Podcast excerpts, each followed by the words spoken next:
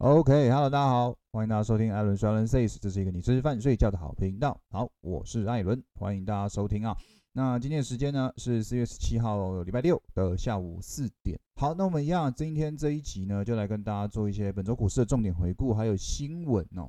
我们先来讲一下本周的这个台湾股市啊，其实是非常非常非常非常非常非常非常精彩啊。礼拜三呢，创高拉回收个两百点的上影线礼拜四呢，下杀再拉回收个三百点的下影线，然后就创新高了。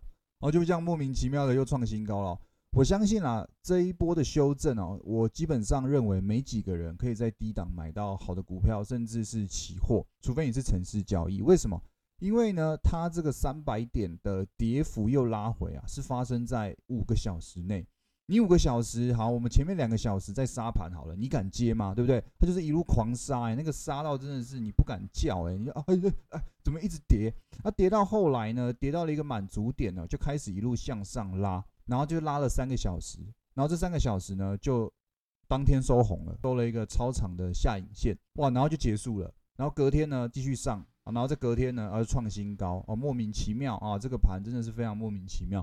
不过这也是控盘非常厉害的地方啦，不得不说啊，真的是值得学习哦。当然我们可能没这个能力啦，不过大家可以就可以注意到，你看它什么时候让你反弹结束，呃，让你修正结束，就是你完全措手不及，你不知道啊，你来不及要进场去低接股票的时候，大家都知道现在多头嘛，你就是有回落就去买嘛，对不对？但是当天呢回落，你一定是不会想要在当下去买嘛，对不对？除非你心脏很大颗。然后钱很多啊，但这种就不是比较频繁的例子哦。那不管怎么样，大部分的人应该都是早上是比较紧张的那一天啦。那当天这样子收红之后，如果比较快手快脚的呢，可能在尾盘一点半之前就会开始买股票，或者是买期货做多。比较保守的人呢，可能会隔天哦看状况再去做一个进场。但是呢，相信进场的点位啊，绝对不是在最低点所以你在说，哎，我们要逢低买进，逢低买进啊！当天主力就是让你措手不及，让你根本没有办法在低点去做买进。我是指大部分的人，这就是主力非常厉害的控盘的手段哦。然后呢，就一路创新高了，也不回头了，哦，创了台股啊三十年来的新高。这个礼拜是非常精彩的了啊，就是跟大家做一些重点回顾。好，讲完了这些呢，我们现在聊一下重点新闻哦，然后到最后呢，再来跟大家分享一下，哎。创新高之下，我要怎么去挑股票、挑族群？首先呢，这礼拜或者说这几周啊，啊，这几周这个新闻啊是非常重点新闻非常多。那这礼拜呢，有一个重点中的重点，就是台积电的法说会。法说会呢，基本上啊是还可以啦。他们的每股存益呢是创了历史的次高哦，然后呢上修全年的成长目标，还有资本支出等等的，呃，首季呢每股赚五点三九元是非常厉害的，也是历史以来的第二高。那今年资本支出呢由两百八十亿调到了三百亿以上，再来第二季的营收呢季增上看两趴，将会持续创高。新闻呢，基本上啊啊都还可以啦，哈，就是不会到利空，但也没有到足以大喷发的大利多消息出来。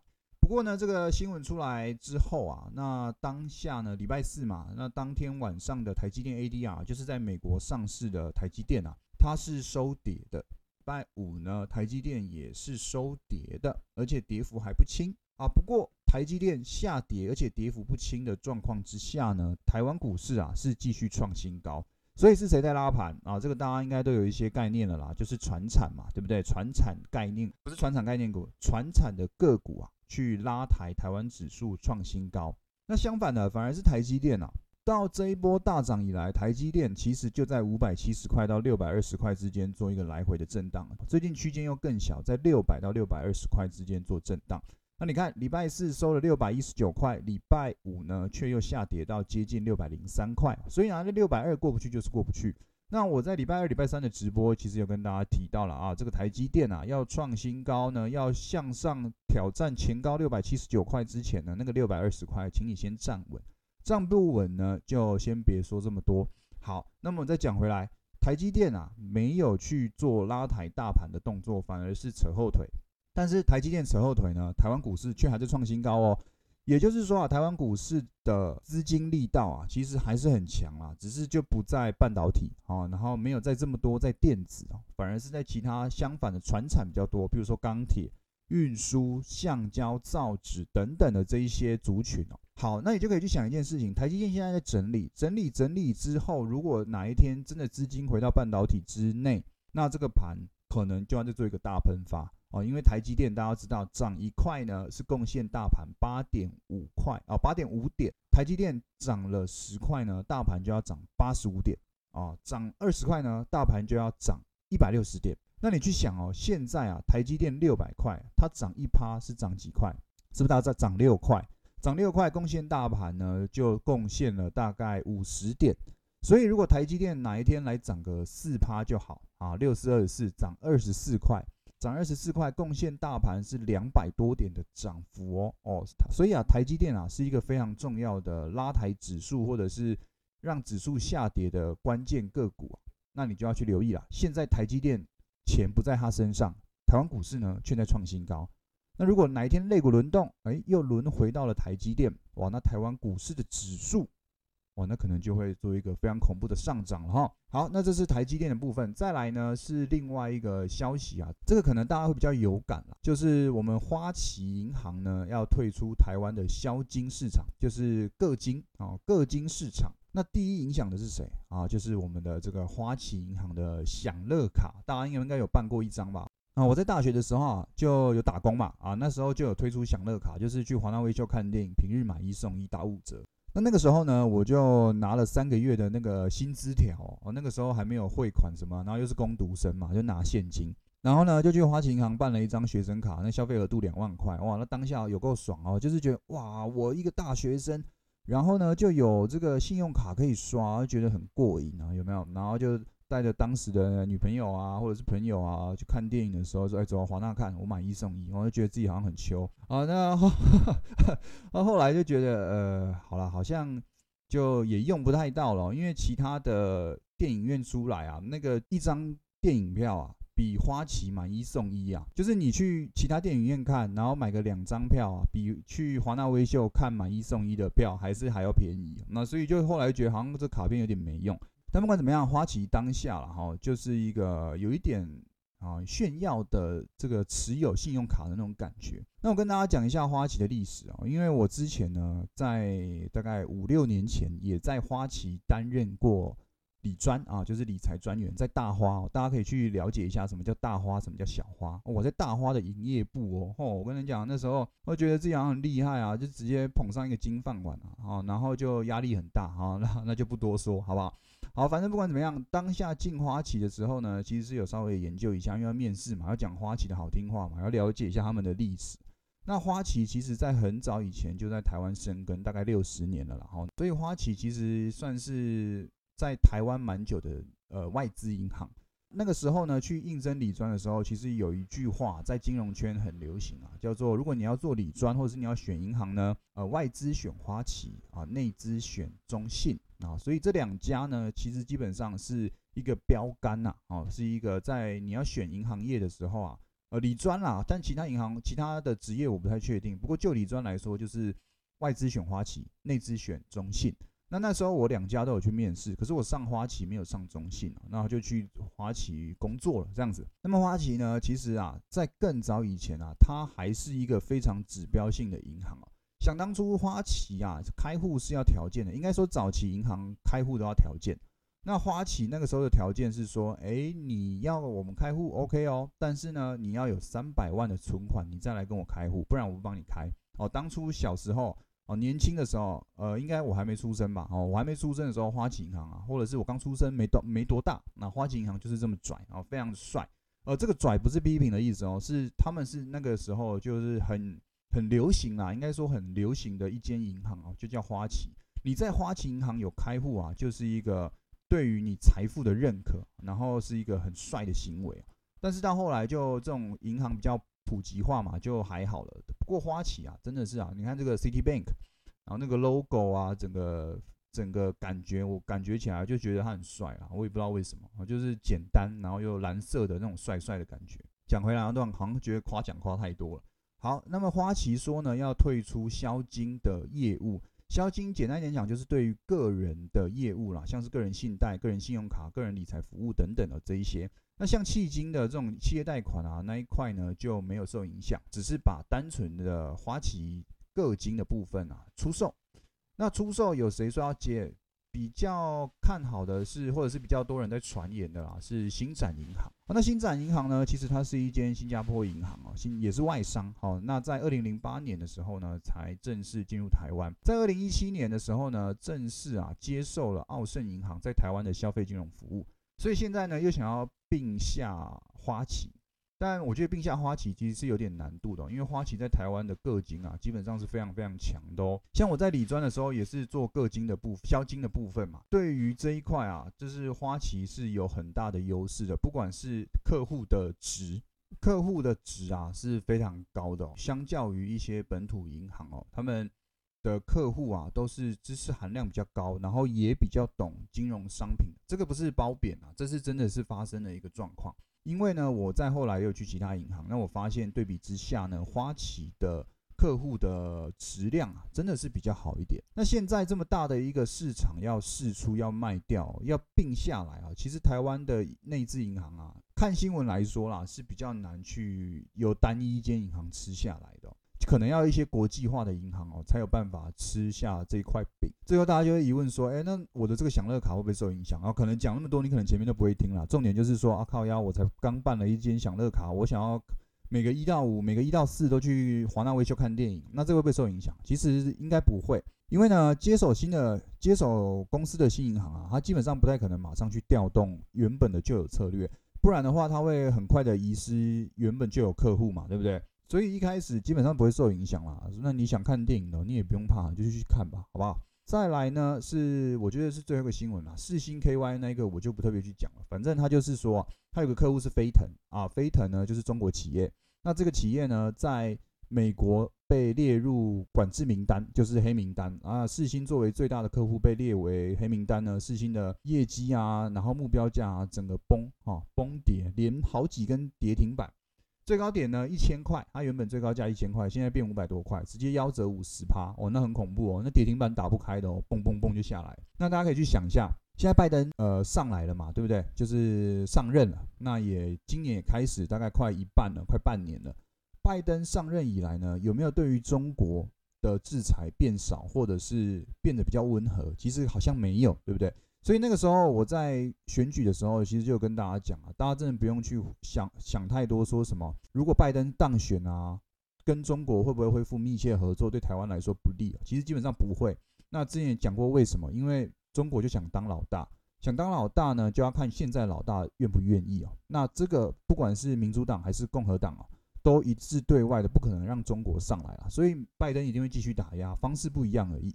现在看起来还像好像就是这样子哦。那这个属于非系统性、非系统的风险啊！那四星真的是衰哦。原本呢，大家都是今年最大标股有没有？那现在是今年最大的呃惨股啊，有个惨啊。最后一个呢是这个庞氏骗局的主使啊过世了，叫马多夫啊 s p e r n e r Madoff，他过世了，享年八十二岁啊，是庞氏骗局的一个。算是一个最大宗的例子啦。他早年呢是在纳斯达克啊当担任主席哦。那在二零零八年呢，他自己去讲说他投资的业务啊牵涉数百亿美元的庞氏骗局哦。在二零零九年认罪。最高处以刑期呢是一百五十年啊，基本上就是关到死。庞氏骗局是什么？这可能大家会有点疑问的。呃，庞氏骗局呢其实很简单啊，就是利用贪婪的本性哦。这个有机会啊，之后再跟大家做一集庞氏骗局的分享啊。好像老高哦在挖坑有没有？庞氏骗局大家其实去想啊，台湾发生过很多例子，国外当然也不遑多让。最初的原因就是什么？就是利用人的贪性哦，去制造出这个骗局。之后呢，有机会再跟大家介绍，好不好？那反正呢，这几个新闻呢，就是本周啊近期以来发生比较大的一个新闻哦，大家可以去留意一下。好，那么以上的新闻讲完了之后呢，我们就讲回来台湾股市吧。台湾股市呢，一开始先跟大家分享一下本周前几名的涨幅的族群。第一个是钢铁，十九点九三趴；运输十六点五五趴；造纸十六点二五趴；玻璃十三点五七趴。电器九点七二，塑胶七点三二，水泥五点七四。以上这一些族群全部都是船产。船产整个族群呢，就是所谓的不金电啊。如果你想去找的话，不包含金融跟电子。整个族群上涨五点六六趴，成交比重呢是三十七点五三趴。也就是说啊，有整个百分之四十的资金呢都在船产股市。那这百分之四十的资金呢，带动了以上讲的这些类股呢，一堆高达了将近十趴，甚至接近二十趴以上的涨幅，屌不屌？真的很屌。那我在上一周的 podcast 呢，其实有提到啊，就是说，哎，有人在问我说，钢铁到底能不能买？钢铁现在突然涨上去了，可以接吗？我相信跟大家，我再跟大家强调一次，绝对可以接。我再讲一次，为什么？因为二点三兆的美元要流入整个世界，要做基础建设，这些东西全部都要用到所谓的原物料，钢铁、塑胶、橡胶这些绝对受惠。那造纸为什么？那造纸为什么最近也在涨？因为，好，再讲一次，再讲一次，因为呢，疫情的关系，大家都喜欢做可能店到店，seven 到 seven 或者宅配，那这些东西都要用什么来包装？这些商品都要用什么来包装？用纸箱。所以造纸呢，它的业绩啊，它的需求量啊是暴涨再暴涨啊，因此呢，造纸在这波疫情之下也是一波受惠者。啊，这个是一个原因。那运输大家就不用想太多了啦，哈，只有一笔资金啊，然后你也不想每天看盘的，你就长荣，好不好？我也不推荐啊，也也不要说推荐啦，长荣、万海、阳明这三档我会选长荣。也许长荣没有这么标，但最近很标，涨到六十块喽。好，但是呢，长荣是真的有那个体质，它的公司真的是值得现在这个价格，甚至在更上面的价格。啊，因为它是一间真的非常大的公司，相较于阳明跟万海啊，不是说阳阳明万海不好，是要比之下呢，长荣啊才有那个本钱去做这些事，才有本钱支撑这个股价。那长荣啊，你可能就买着，买着之后呢，你一年后啊，等疫情快要结束的时候，你再回来看长荣这只个股啊，那相信你是不会失望的，好不好？如果你不是喜欢那种两三天就出场，你不是喜欢做当冲，你没时间看盘的，好不好？运输长荣。我觉得可以把它当做是短时间的存股去看待了。那另外呢，钢铁也是一样，钢铁什么中寿啊，什么关田钢、大成钢啊，这一些股票啊，哈，第一桶啊，这些股票，老必须老实跟大家讲啊，这种涨幅啊，接下来如果面临修正的时候，势必会很恐怖的。为什么？因为太多人在买了，如果主力一杀呢，这些个股呢跟着跌的情况啊，就是会。变成是会变成是多杀多了，就是大家看到下跌，然后很紧张，就跟着一起卖，一起卖呢，跌幅就会更重。所以呢，这种标股啊，大家一定要去小心一点哦。尤其哦，它是这周涨了二十趴，上周涨了也快二十趴，它两周啊，整个族群的涨幅就将近百分之四十。好，百分之四十是很夸张的一个数字。整个族群哦，它族群里面有二三十张股票。这些二三十张股票，整个支撑族群哦，两周上涨了四十趴，它不是个股四十趴，好不好？大家去想这件事情。所以呢，钢铁啊，如果遇到修正的时候啊，那个幅度绝对也不会太慢啦。哦，讲真的，可能是跌停板再跌停板这样下去，那你要去想。你能不能承受这样的风险？当然，我我一直讲讲了嘛，钢铁是长时间看好，但短时间有时候一定会遇修正。因为遇修正的时候啊，你要去想，如果你身上还有现金，你应该要加码吗？或者是说你有获利不错的幅度了，你要不要先出场，等跌完了再回来接？我觉得这个大家是可以去思考的。那操作这件事情呢，要取决于你的个性、胆量，那还有很多啦，什么时间啊，怎么样的哦，这个。单单 Parkes 啊，是真的讲不完的。只是要跟大家讲啊，现在运运输钢铁啊是长时间看好，造纸也是一样，这三大族群，好不好？这三大族群呢是长时间看好的。那我们再讲回来台积电啊，讲回来半导体这一个最重要的市值最大的股票台积电。台积电呢，一样还是在六百到六百二十块之间呢，做一个区间震荡啊。区间震荡什么？就是涨到六百块呢，就跌不下去啊；就是跌到六百块跌不下去，涨到六百二十块附近呢，就涨不上去。然后在这个六二十块之间内呢，去游走。现在台积电的状况就是这样子。那如果等哪一天钱呐，好，就讲回到最原本，等哪一天钱呐，回到所谓的台积电身上，那台湾股市的喷发速度绝对会更猛。哦，绝对会更猛。如果由电子族群领涨，由电子族群啊，钱都在电子族族群带动台湾股市大涨的那个状况之下呢，台湾股市的喷发速度会更快。那现在为什么涨了有点痛苦？就是哦，干哦，到底要不要涨啊？涨了，哎，怎么又跌下来？跌下来要不要卖？要不要卖？啊，然后又创新高，啊，然后你就活得很辛苦，就觉得干我到底会不会操作？啊，对不对？大家应该会遇到这种状况啊，明明就是一在创新高啊，但是为什么我做多赚不了钱？一方面跟你的操作逻辑有关，那另一方面呢，可能跟主力的控盘的方式有关。那主力控盘的方式现在呢，就是买船产卖电子，所以它的盘呢涨得会很辛苦，因为。主要大权值股还是在电子，可是电子有一点受压力之下呢，要靠船长股去撑啊，它那个走势就会很尴尬啊。这个是一个大家可以去想的一件事情啊。那如果钱再转回来，相反了，钱在电子卖船产买电子，那那个盘喷发的速度就会很快很漂亮。当然，这个是等以后有出现再跟大家做一个讨论了，好不好？好了，那么今天呢，跟大家讲了，也这族群啊部分啊，就那三个，好不好？啊，如果啊，那如果你不想要买这种已经涨上去的股票啊，嗯，可以去留意啊，其他哈，现在正处于修正阶段的个股，然后等未来一段时间看它会不会发酵，像是我刚讲的嘛，半导体，好，IC 设计最近呢有一些修正了嘛，对不对？那你可以去想啊，光电呢，像什么群创、友达呢，也遇到了一些修正。这些股票呢，在相对应来说啊，上涨之下都有做回落了。那回落呢，可不可以去做一个买点？可不可以去找买点？我相信这个大家应该都心里有自己的想法了哈。那如果你没想法的呢，我再跟大家强调一次，今年看好的族群啊，钢铁、运输、造纸、橡胶、塑胶、面板这一些族群呢，是大家都可以去期待的。那电子族群呢，除了面板还有谁？就是 IC 设计啊，这一些呢。都可以让大家去留意一下，然后你也可以去想，我能不能在某两三个族群里面呢做自己的资金轮动哦，那当然是没问题的嘛，就是看哪一个族群弱了就怎样，就先出嘛，去买强的族群嘛，啊强的族群开始变弱了就获利出场，再回头去买另一个由弱转强的族群嘛，你只要一套资金选两个族群。两个族群里面选里面的龙头或前三名，做那两三档股票啊，去来回操作啊，这样就很简单了啦。你也不用去在市场上什么听名牌啊，哦，然后看一堆名牌啊，然后买了就觉得哎干怎么没涨啊，好紧张，然后又卖，啊卖了之后又涨，啊或者是买了呢，啊结果名牌是假的，然后就跌下来，然后买到四星 KY 虽小，对不对？啊，所以大家可以去想一下，你操作真的有这么难吗？是不是？大家可能操作最难的第一个第一个门槛是什么？就是选股。因为市场上一千多张股票，我干，我他妈到底要怎么选，对不对？啊，那说什么，呃，什么筹码五分 K，黄金交叉十分 K，那结果也没涨啊。他说什么，哦，呃，投信买，外资买，啊，干，买了五六天啊，也没涨啊，到底是怎样？我们大家就会补差啥，就说啊，我是不是不会投资？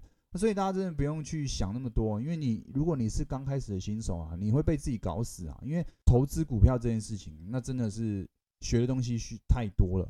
太多太深了。如果你不想要这么复杂，就像我刚刚讲的运输族群啊，不不是运输族群，族群都给你了，挑前面三档，加起来又有九档啊，九档股票好不好？跟我们三个族群，然后九档股票，那就三这九档股票每天去轮嘛，对不对？去找强势的啊，学一下技术分析嘛，然后看一下筹码嘛，对不对？然后就三只九只股票呢，去来回操作哦，这样子啊也够你操作了，好不好？给大家一些小建议啦。那最后跟大家讲啊，我们的股市联谊会呢，时间确定了，这礼拜呢应该就会出现那个那个叫什么那个相关资讯哦，应该是会定在五月八号啦，五月八号的礼拜六下午的时间，大概两个小时到三个小时。那下礼拜出现报名的专业呢，你就可以报名了，场地费就收三百块。那内容是什么啊？麻烦大家看销售页，好不好？好，那么今天 podcast 呢就到这边，我是艾伦。如果你喜欢我的 podcast 呢，记得帮我在 Apple 那边呢按一个追踪还是订阅什么的，然后帮我留言五颗星。好，那么今天的 podcast 就到这边，谢谢大家，拜拜。